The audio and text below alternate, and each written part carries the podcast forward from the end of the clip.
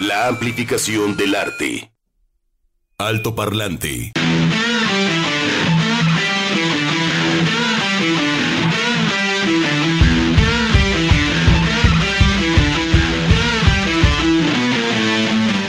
Ya han pasado ya 24 días de este primer mes, enero 2022, ya estamos en el 2022.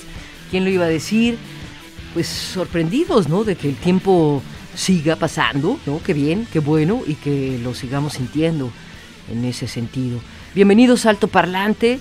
Hoy abrimos con Warren Seven. Uy, cuando escuché esta canción, me lanzó ahí de ¡ay! Hace años que no la ubicaba, ¿no? Que no En fin, eso sucede con las efemérides cuando nos lleva, ¿no? A un lugar que de repente pues ya no transitábamos eh, y, te da gusto volver a escuchar ahí los acordes que en algún momento te gustaron. Bienvenidos, saludos hasta Puerto Vallarta, espero que se encuentren todos muy bien en Ciudad Guzmán, en, todo, toda la zona metropolitana que nos escucha y que nos sigue también a través de www.jaliscoradio.com. Les damos la bienvenida, como siempre, Edgar González en operación técnica, Chac en producción, Juan Pablo eh, Balcells y Sofía Solórzano en estos micrófonos. Así es, ¿cómo andamos? Muy buena tarde, ya dobló el día por acá en la capital de Jalisco. Estamos aquí transmitiendo totalmente en vivo desde la calle Francisco Rojas González, número 155, en esta chulada arquitectónica original del maestro Félix Aceves. ¿Chulada?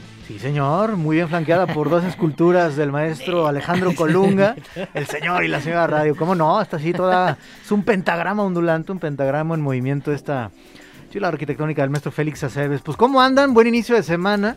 Esperemos que la gente que está por ahí convaleciente, pues la, lleve mejor escuchando Jalisco Radio. Y fíjate, ahorita que hablabas de, Warren Seven, eh, a ver, pues ahí está. ¿Dónde van a escuchar esto? Completito. Sí, sí, Porque Fíjate, te acuerdas, sí, no es por echarle mala onda a otras estaciones, pero de repente hay un estándar de 20, 30, 40 canciones y eso es lo que hay. ¿No? Entonces de repente aquí pues traemos algunos recuerdos este, del pasado. Este, este álbum de Warren Zevon, porque tú no, no grabó mucho, ¿no? No grabó mucho. Inclusive así de repente cuando me topé con la efeméride de Warren, ¿no? Dije, a ver, me suena muchísimo el nombre, en fin. Y entonces llegas al, al álbum Sentimental Item, que es el más conocido, el más, este, pues el que, con el que fue, le fue mejor porque además lo grabó con Peter Buck, con Mike Mills, eh, con Bill Berry de R.E.M., con Bob Dylan, creo que era muy amigo de Bob Dylan, Neil Young, Flea inclusive, Don Henley. Estaba ahí entre todos, pero no tuvo una muy buena vida, eh, leyendo también su, su, su, su biografía eh, de ascendencia judía, eh, con altibajos, constantes problemas, divorcio, alcoholismo, intento de suicidio, o sea, no le fue bien. Sí, hombre, pero tenía para exorcizar esos demonios la música. Exacto. Y sí, lamentablemente falleció el 7 de septiembre del, eh, del 2003, ya van para 20 años del maestro Sabon y pues ahí el cáncer de pulmón, hombre, mala, mala onda. Pero bueno, ahí está el legado musical y lo acabamos de, de escuchar con Boom Boom Mancini un, canta, un cantautor este, pues, de Chicago, y para recordarlo. Nos vamos a ir a las efemérides a ver qué sucede un día como hoy. Revisemos México, mundo, la música. Efemérides. Alto parlante. Tenemos que en México en 1917 los constituyentes de Querétaro aprueban el artículo 115 de la Carta Magna sobre el municipio libre. 24 de enero 1976 fallece en la Ciudad de México el periodista e historiador sinaloense José Cayetano Valdés Rocha. Está también en 1991 en México por decreto presidencial se el Consejo Nacional de Vacunación. En 1900, eh, perdón, en el mundo, el 24 de enero del año 41, ándale, hablando de excesos del maestro Saban, muere Calígula, emperador romano, fue el número 12, emperador romano entre el periodo de los años 37 al 41 después de Cristo. Sí, no, no, no, está con las hermanas. Impresionante lo que es este la avaricia, ¿no? Del, es que fue una tradición, fue una tradición griega. Digo, no es que las orgías sean de una sola civilización. Pero Roma, eh, pues tomó mucho del... A Roma le gustó. del- de, de los modos y usos y costumbres de los griegos. Y esta fue una de las actividades. Y todo el pueblo podía hacerlo, ¿no? Había temporadas especiales y demás. Sin embargo, se cancelaron porque había muchas muertes, o sea, en la pasión, en el desenfreno, en el goce, en la euforia, como usted le gusta llamar, pues surgían los celos, agarraban a trancazos y había más gente muerta que disfrutando. Entonces, por eso Roma quitó eso, pero... Pero se este, daba. pero sí, Y imagínate. lo vivían muy bien a tope. Ay, mira, está muy chinita la piel. ¿Cuál COVID? No, muy mal. No, de ser muy locochón, ¿no? Eso. No sé, no sé. Imagínate. no, muy locochón. ¿Ya vieron la de No miren arriba? La comentamos el viernes pasado ahí en Proyector. Hay un momento donde frente a toda esta catástrofe hay un pequeño balcón, bueno, un pequeño balcón, un gran balcón, este, una toma aérea, este, donde pues como ya viene el meteorito y va a valer queso todo, pues a darle a tu cuerpo alegría Macarena. Entonces esa parte me hace muy divertida porque todo el mundo está como muy apresurado, como de Chihuahua, ¿Qué, ¿no? qué es lo último que me gustaría No, hacer? no me metí a eso, pues con permiso, ¿no? Entonces, este, tengan cuidado, muchachos, hay que seguirse protegiendo de todas las maneras posibles. Así es que, in memoriam, año 41, eh, falleció un día como hoy, 24 de enero, de este calendario, Calígula. En 1920 murió Amadeo Modigliani, este pintor y escultor italiano perteneciente a la denominada Escuela de París. Él destacó por la elegancia, la simplicidad de sus retratos y desnudos femeninos, siendo característicos los rostros ovalados que tan popular le hicieron. 1984, 24 de enero, sale, sale a la venta la primera computadora Apple Macintosh. Y eso sí realmente revolucionó 84. la computadora. 84. Digo que no es mucho tiempo, ¿eh? Sí. En la música, en 1941 nace Neil Diamond en Brooklyn, Nueva York, en Estados Unidos. Este cantante, compositor, guitarrista, actor y productor estadounidense. Ahora nos vamos a 1947, por eso hablamos de Warren Zevon. Nace en 1947, un 24 de enero, Warren Zevon, ahí en Chicago, en Illinois. Cantautor de rock con tendencia a retratar en sus canciones la vida de una forma lúgubre, con demasiado sentido irónico.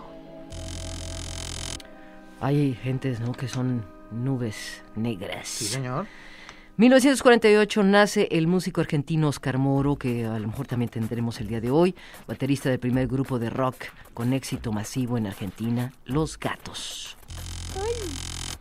Ahora nos vamos a 1967, nace John Myung, ahí también en Chicago, en Illinois, eh, en la zona pues de Estados Unidos, en esta zona.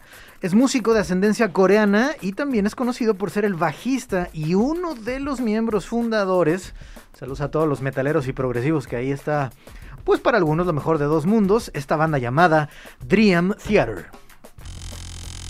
Y en el 84, 1984, nació Juan Carlos Pereda, conocido como Juan Son. Es un cantante, compositor mexicano, mayormente conocido por haber sido el vocalista de la banda tapatía Porter. Alto Parlante de Jalisco Radio 96.3. Encuentro con el Diablo es el título de esta canción que acabamos de escuchar de Ceru Girán.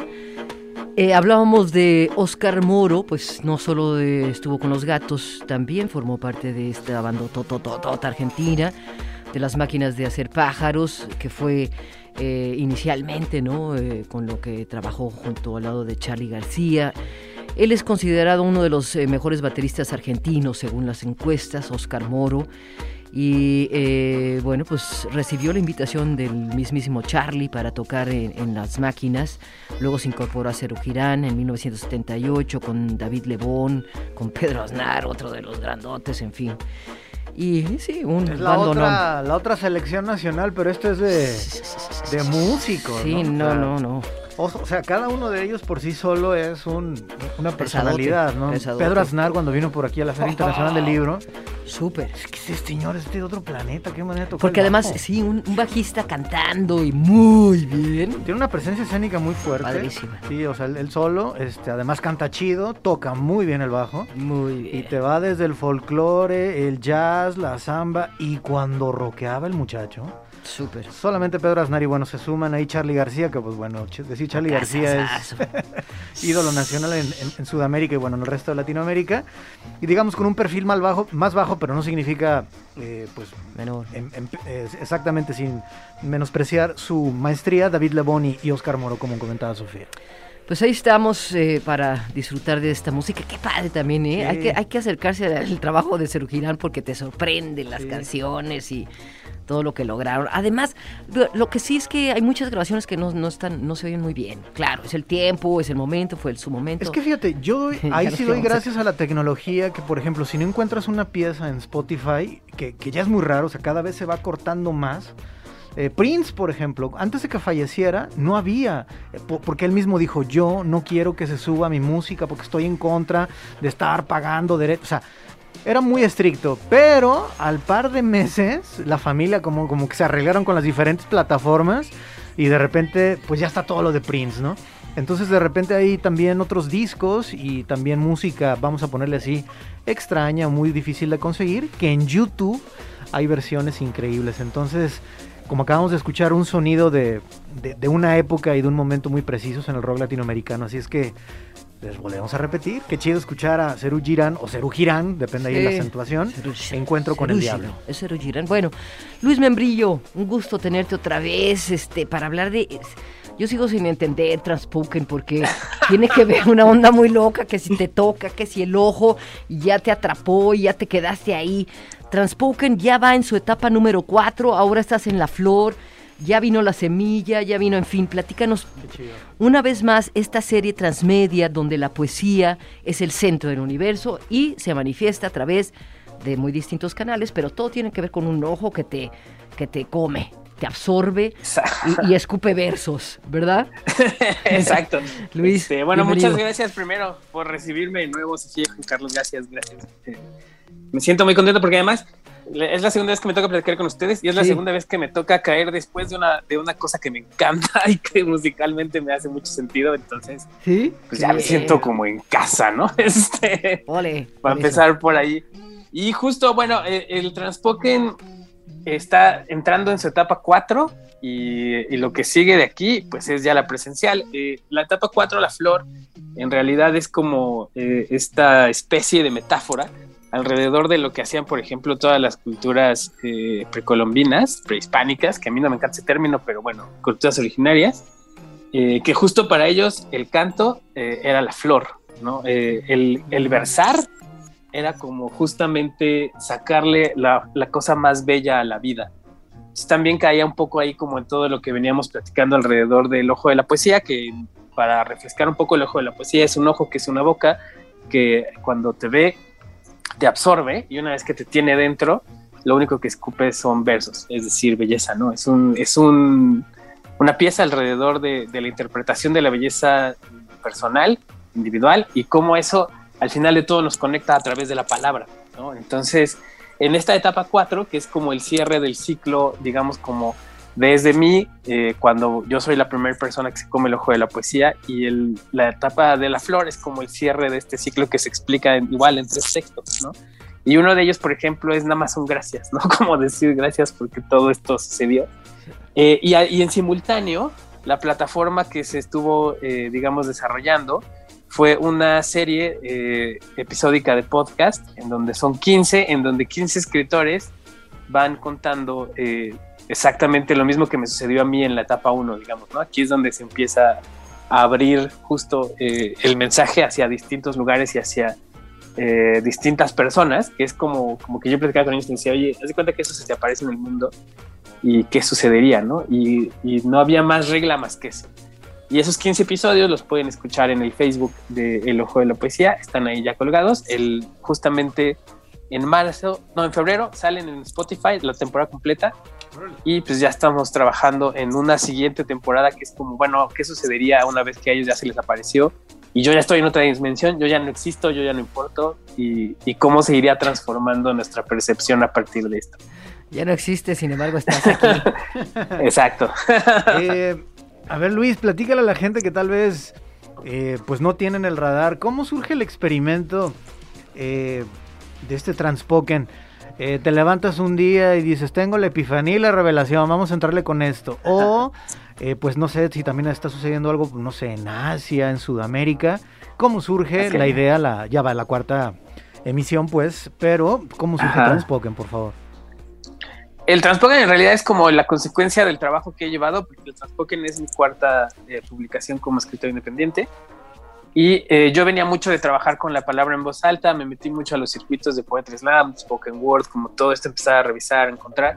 Y la, y la parte que, que, a mí me hacía falta era como, eh, en el Somos Palabra, por ejemplo, ya venía una, eh, una idea en donde los, el libro son postales y entonces en la postal atrás viene el texto y luego para un espectáculo en vivo esa postal estaba animada y entonces ya había como un mundo ahí medio intermedial y para mí era necesario eh, pasar a, la transmedia como tal, que es la narrativa en distintas plataformas y que se alimentara. Entonces la, situación del ojo de la poesía como tal, eh, para mí es una consecuencia lógica de, pensar en que eh, la belleza está tan bien construida y bueno, existe como por naturaleza en el día a día, pero a partir de, irla queriendo encasillar como digamos en cosas muy académicas, le perdimos la vista a lo que es realmente, ¿no? O sea, como lo que decimos tiene un valor, todo, o sea, como platicaba la, la esposa también es como, la poesía existe cuando yo veo algo muy hermoso, eh, que a mí me parece muy hermoso, sea lo que esto sea, y voy y se lo platico a alguien.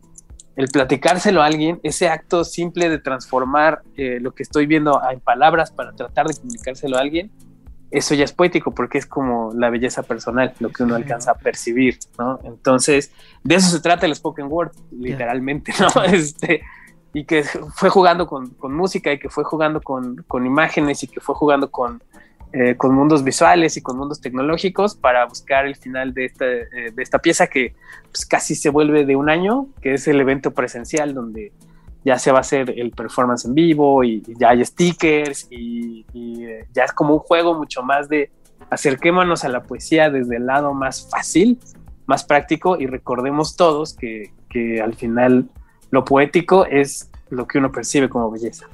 Claro, Luis, eh, mira, yo me metí a Spotify, busqué Transpoken y me llevó a los blogs, ¿no? A, todos estos... Eh, pues trabajos que han logrado, porque no solo estás tú, sino son varios. Hay, varios, ¿no? Artistas. Y también llegué a la etapa 4, ¿no? Que es la flor, y de ahí se desprende el tema que vamos a escuchar, que se llama East Apalapa. Pero ah, leyendo, leyendo, leyendo, dije, oye, pero es Iztapalapa, este centro ceremonial azteca importantísimo, es uno de los lugares más densos de, de la Ciudad de México. Entonces, por el tiempo, ¿qué pasa con Iztapalapa? Eh, eh, hablabas de la flor, me, me, acordé también de Netzahualcoyotl, no sé por qué, ¿no? el poeta, en fin. Entonces, eh, bueno, centrémonos en esto. Lo que sucede con Iztapalapa es que yo en realidad nací y crecí en Iztapalapa hasta como los 20 años. Mm. Y para mí era como, como un mundo tal, tal cual, dimensional, ¿no? Hay cosas ahí, en algunos versos lo dice que es, Iztapalapa es un lugar que tiene toda esta cultura milenaria, pero que está como olvidada, ¿no? Como que está ahí arriba de un cerro que ya nadie quiere ir. y abajo están sucediendo cosas que aparentemente pues están alrededor de la violencia y del, abuso de, sustancias, como todo esto, pero al mismo tiempo también es un lugar que está muy lleno de barrios y vecindades, que esto quiere decir que hay un arraigo muy profundo a esa raíz que a veces no se comprende, pero está ese arraigo, ¿no? Y lo que a mí siempre me llamó mucho la atención era ir como a casa de amigos y todo esto y de pronto tener que callejonear para llegar a esta casa y esas casas, esos callejones, a mí siempre decía esto, más que bravos sí, pero más que bravos, era como yo decía, algo está pasando aquí que no estamos viendo y, y tal vez de ahí también podría haber agarrado esta cosa del ojo de la poesía que estás oyendo algo que no ves. y, justo como el rescate y mucho también como hacia el final de la flor, que, es como la transformación, que es como el concepto de todo el transpoken, de la transformación a través de la palabra, es creo que eh, ese resentimiento solo se puede transformar a partir de empezar a ver la belleza en ¿no? O sea, como esto es muy valioso, ¿no? O sea, no, no, perdamos de vista que estamos en un lugar muy valioso.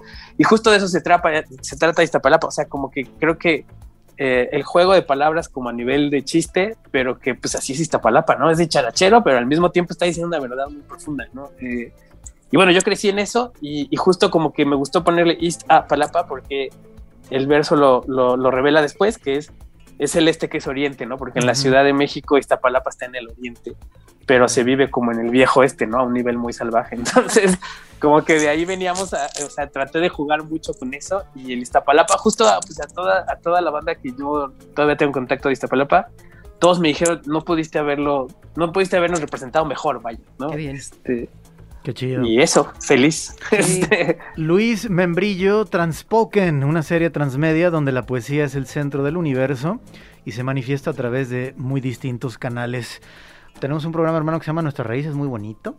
Y exactamente, solamente de nuestra boca tiene que nacer la flor y el canto. Y también decían los antiguos, las palabras no salen de la boca, salen de algo más profundo. Entonces, desde que usted llega a pedir un kilo de huevo, un litro de leche, ¿qué tal? Buenas tardes, ¿cómo le va? Ya con eso, decir, oye, mira, me está tratando como persona, como ser humano. Entonces yo creo que sí hay una, una diferencia. Así es que pues vamos a escuchar esta pieza. Preséntala, por favor, Luis. Y las redes sociales. Pues...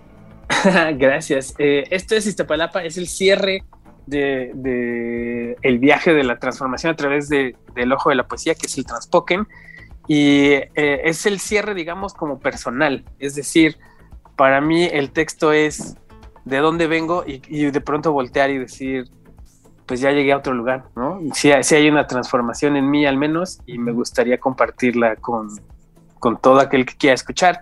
Eh, los, los, discos los pueden encontrar en Spotify, Apple Music, cualquier plataforma de, música que utilicen como Luis Membrillo y está el etapa 1, el etapa 2 y el etapa 3 y ahora el etapa 4. El podcast también está en Spotify y la serie de podcast de otros escritores está en el Facebook que es El Ojo de la Poesía y ahí vamos a estar reactivando durísimo a partir de febrero para llegar al momento final que es el show y eh, la distribución del material editorial. Sería estupendo verte y verlos, ¿no? Seguro, sí, sí, gracias, invitadísimos. Sí, porque además es buena la música, ¿no? Eh, el, son, los sonidos, la ambientación que logran, estupendo. Entonces sería maravilloso verlos. Aquí los esperamos, Luis, y te esperamos en el alto parlante para que nos avises cuándo vienes. Buenísimo, yo seguro y feliz de estar allá. Ok, pues un abrazo y hasta Iztapalapa y hasta la Ciudad de México. En fin, estamos ahí en el spoken word, la poesía que salgan, ¿no? Que salgan no solo de ti, sino de todos nosotros. De todos. gracias. Gracias, un abrazo. Bonito día a todos. Igualmente. Bye. Alto top top top top top parlante de Jalisco Radio. Alto parlante 96 3 de Jalisco Radio. Encuéntranos en Facebook como Alto Parlante JB.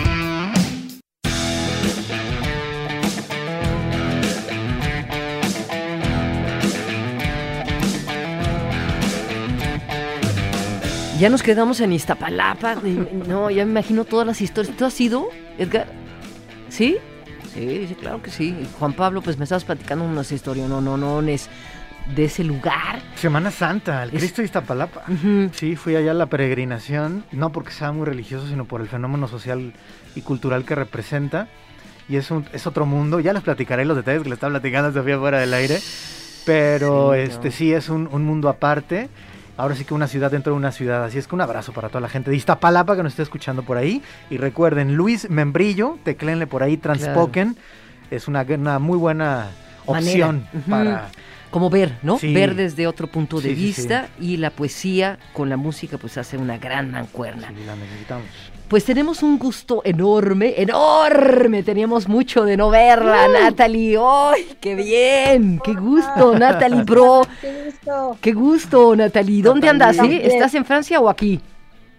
Estoy en Guadalajara, Jalisco. Estás en Guadalajara, qué bien. Pero estás viviendo allá, ¿no? En Francia. ¿Te, nos fuiste? ¿Te nos fuiste? no, no, no, no. Eh, ¿Ya regresaste? No, es que no vivo en Francia. De, aquí me fui a Estados Unidos y ah, ahora sí, cierto, Estados Unidos, Estados no, Unidos. pero estoy en España, estoy en Madrid. Ah, bueno, bueno, pero ahorita estás aquí, ¿sí? ¿Está bien? Sí, me habría traído un, un cocido madrileño. Oye, qué, bien, qué, bien se come allá, ¿verdad? Estamos platicando de eso, qué bien. Un poco pesado. Bueno, me gusta. Natalie, eh, pues es un gustazo y además este, nos sorprendes porque tú siempre en el mundo de la música y ahora en las letras. ¿Cómo decides hablar? O sea, porque una cosa es tocar y otra cosa es escribir sobre lo que haces. ¿Qué pasa con este asunto de los desafíos del jazz en Jalisco? Bueno, te explico. Eh, bueno, soy de, soy de, un carácter un poco curioso. Y cuando, no sé si recuerdan que el momento de, este personaje maravilloso, Carlos de la Torre, pianista de jazz, se enfermó, eh, hubo muchos beneficios a su para, para ayudar, colectar dinero, etcétera, para ayudar. Entonces yo vi de repente a músicos que no, nunca había visto y que tocaban jazz increíble. Estoy hablando del Chamaco Guerrero, la época Juan José Berján, que falleció también. Eh, uno que le dicen cabeza de vaca, Sagún, no, me acuerdo su nombre, Sagún en la trompeta. Eh, Sergio eh, Armienta, un bajista, bueno, muchos, muchos que yo, yo dije a mis compañeros, pero pues ¿quién son este, quiénes son estos señores, no? Ah, pues es que ya no tocan jazz. Entonces me quedé así como una cosa así de, ver que eh, personas que, que, realmente tocaban a un nivel alto, muy alto, eh, pues no tenían realmente un lugar para expresarse. Me quedé con esta mm, pregunta de por qué. Finalmente, en 2014 eh, hubo una posibilidad de una beca vía lo de Proyecta, finalmente creo que fue fuera, de, no me acuerdo si fue adentro o fuera del Proyecta, pero este, tuve un apoyo de Secretaría de Cultura para hacer un trabajo doble. Se hizo una película, un documental, que, la hizo, eh, que lo hizo Jorge Bidot, que se llama... Eh, Jerica Jazz, Jazz. o Jazz de la Tierra Mojada, que él ya presentó eh, desde creo que un año o dos este, en, el cine, en el Festival de Cine. Y yo de mi lado había hecho la parte eh, de, bueno, de las entrevistas también que se ven en, la, en el documental eh, de unas docena de personas, músicos o, personas del, del mundo cultural. y pues a mí me tomó más tiempo pues terminar porque pues no es mi idioma. Yo no sabía nada de, Guadalajara de los, bueno, menos de los 1920 y pico, pero de los 70, 70, 80, de cualquier manera no sabía nada. Entonces tuve que verificar muchas cosas. Eh, pues soy un poco nerd. Este, eso es a lo mejor algo que la gente no me conoce de este lado. Pero sí soy nerd. Entonces, eh, pues todo lo que me decían, este, es que he tocado aquí allá, yo iba a verificar eh, para tener más precisión del dato, de dónde fue, etcétera. Y encontré finalmente que no podía hablar de los que quería tocar, quería hablar nada más del jazz de los 70 y 80. Y finalmente eh, me encontré a hacer una recontextualización de todo, porque pues no podía hablar de los 70 porque hay unos que me decían, pero es que yo ya tocaba jazz en los 60 Entonces finalmente tuve que hacer un panorama, un panorama mucho más amplio, que finalmente los del presente, la verdad, hablé muy por arriba ¿eh? de, lo que está pasando. Pero me, había enfocado muchísimo en 70s y 80s porque pasaron muchas cosas en el jazz en estos años. Hubo mucho, bueno, hubo principalmente al principio de los 70s mucho apoyo institucional de parte de lo que se llamaba la época Bellas Artes, bueno, que, que ya se transformó luego en Secretaría de Cultura y hubo mucho apoyo al jazz, etcétera, con también unas instituciones culturales como el Instituto Goethe, a veces la Alianza Francesa, pero bueno, eso fue quizá más tarde. Entonces hubo muchas cosas que pasaron, músicos invitados, eh, grupos financiados por el Estado, eh, que eso es extraño ya, sí, eso ya no se ve. Eh, ya, es, financiado por, por años. por, el maestro Tanaka fue uno de los personajes de, este grupo, pero pues fueron muchos, pues muchos ya fallecieron, ¿no? Pero